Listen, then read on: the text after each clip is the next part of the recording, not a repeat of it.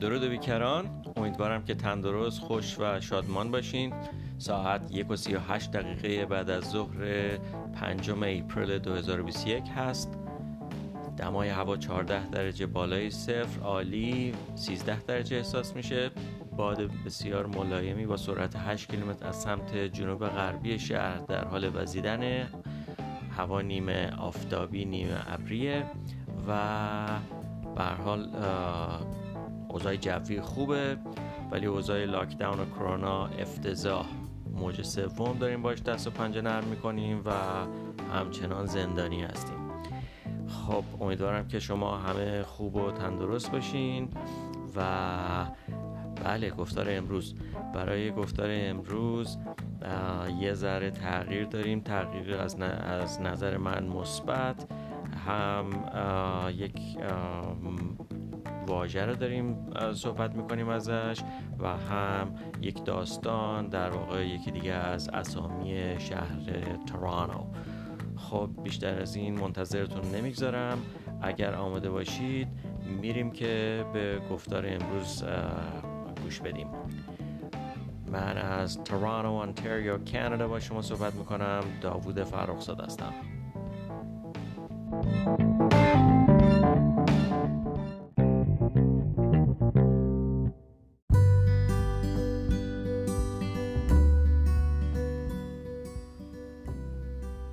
برای گفتار امروز یک واژه رو انتخاب کردم که این واژه با بسامد بسیار بالا در جامعه استفاده میشه.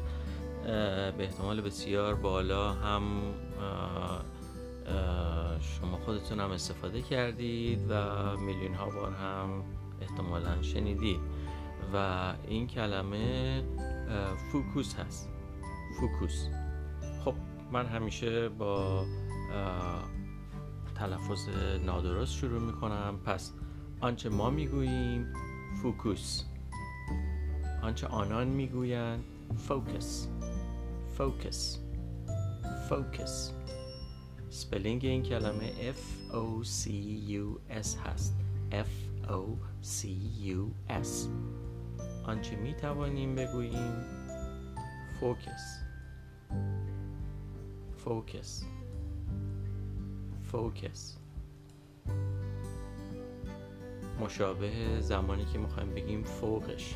فوق فوقش. فوقش. فوکس. یا شوق. شوق.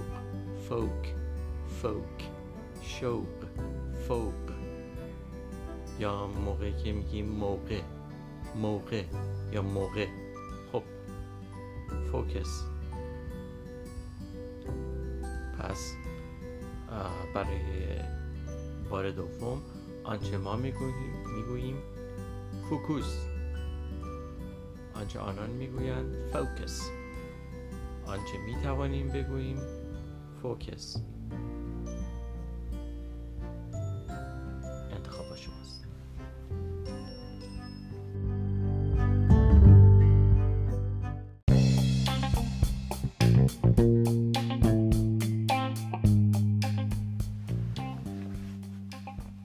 خب امروز میریم که یکی دیگه از اسامی مستعار برای شهر تورانتو رو داشته باشیم و یه مقداری راجبش بدونیم. اگر حاضر هستید من شروع بکنم. اسمی که برای این شهر انتخاب شده بود در اوایل قرن 20م The Big Smoke، یا اگر ترجمه کنیم دود بزرگ، دود عظیم. علت انتخاب یه همچین اسمی برای شهر تورنتو این بود که یک نویسنده استرالیایی به نام آلن رایبرن برای اولین بار این نویسنده همچین عنوانی رو برای شهر تورنتو انتخاب کرد و بعد توسط روزنامه‌نگارانی مثل آلن فادرینگهم که کانادایی بود و سایر نشریات کانادایی این اسم پخش شد، شایع شد و عمومیت پیدا کرد.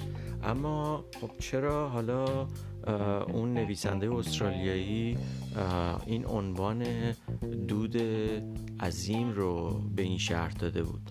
علت این بود که ایشون اعتقادش این بود که تورنتو علیرغم این همه شهرت زیادی که داشته، حالا حتی در اون موقع شهرت زیادی که داشته، هیچ چیزی برای ارائه نداده که دلیل یا اثباتی بر این شهرت باشه. شما تصور بکنید وقتی مثلا یه دود یا دود عظیمی که آدم میبینه، خب دود کاملا قابل دیدنه، از فواصل طولانی هم فواصل دور هم میشه دود رو دید، ولی شما دود رو نمیتونی لمسش بکنی، هیچ چیز ملموسی نیست، فقط میتونی ببینی یا مثلا بو احساس بکنی، ولی چیز قابل ارائه به صورت یک چیز عینی، حالا عینی هم نه، یک شی مثلا شما تو دستتون بگیرین که ببینین بابا تورنتو اینو داره برای عرضه، همچین چیزی برای ارائه داره وجود نداشت و به همین دلیل ایشون این عنوان رو برای شهر تورانتو انتخاب کرد. یک داستان دیگه پشت انتخاب این اسم هست برای تورانتو و اونم اینه که در اوائل قرن 20، یعنی مثلا همون 1900 و اون موقع، خب این شهر خیلی صنعتی بوده، هنوزم البته هست، ولی حالا شاید برای اون دوره مثلا خیلی صنعتی محسوب می شده و این کارخونه ها خب دود زیادی تولید می کردن و چون تورنتو یا همون تورانتو معمولا مه زیاد داره، هنوزم همینطور هست، این دود با این مه قاطی می شد و محدود سماگ، فکر کنم محدود یا دودمه، نمیدونم کدوم اینا، من فکر کنم فارسی محدود یا دودمه میگم، این حالت به وجود می اومد و به خاطر این مسئله، به خاطر این پدیده و آلودگی که این شهر داشت، The Big Smoke رو انتخاب کردن براش. البته این خیلی قطعی نیست، ولی این یکی از روایت هاست.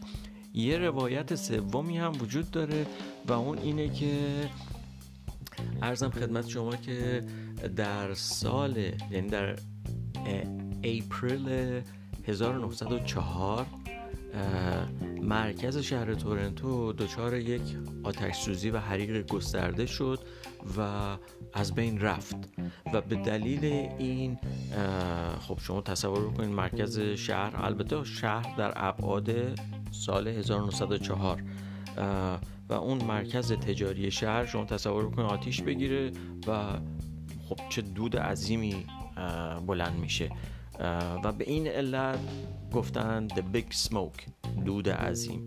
البته این روایت سوم هست در مورد این اسم برای این شهر، ولی تایید شده نیست. اون روایت اول اون نویسنده استرالیایی بیشتر اعتبار براش قائل هستن. و این بود داستان یکی دیگر از اسامی مستعاری که برای این شهر در حقیقت انتخاب شده بود. تا گفتار دیگر در مورد این شهر، بدرود.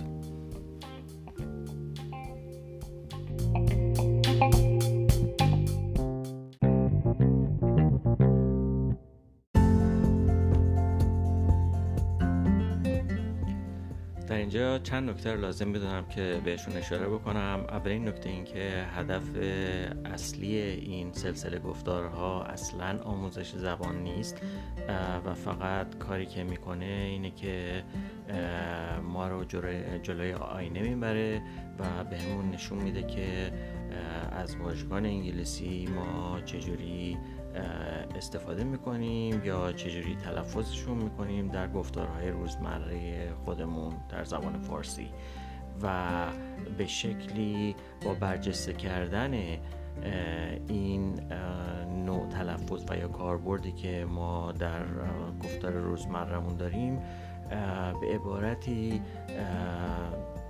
خود انتقادی انجام میده، اما به همین بسنده نمیکنه. پس از خود انتقادی یک تلفظ یا کاربرد تراز یا استاندارد رو ارائه میده و پس از اون یک راهکار هم به دست میده که با توجه به سیستم آوایی زبان خودمون ما چجوری اون رو میتونیم تلفظ بکنیم. نکته دیگه این که این گفتارها بر اساس گرامر یا دستور زبان تجویزی نیست. به عبارت دیگه اینکه چجوری بنویسیم، چجوری ننویسیم، چجوری صحبت بکنیم یا چجوری صحبت نکنیم، فقط توصیف میکنه، نشون میده که گویشوران یک زبان چجوری دارن از واژگان وام گرفته از زبان بیگانه استفاده میکنن یا به کار میبرن. و خواهش میکنم اگر این گفتارها رو مثبت و سودمند میبینید اونا رو به دیگران توصیه بکنید، خودتون مشترک بشین و همرسانی بکنید. ضمناً میتونید از طریق همین پادکست با من ارتباط مستقیم داشته باشید و پیام صوتی بگذارید. و همین، صحبت دیگه ندارم. متشکرم.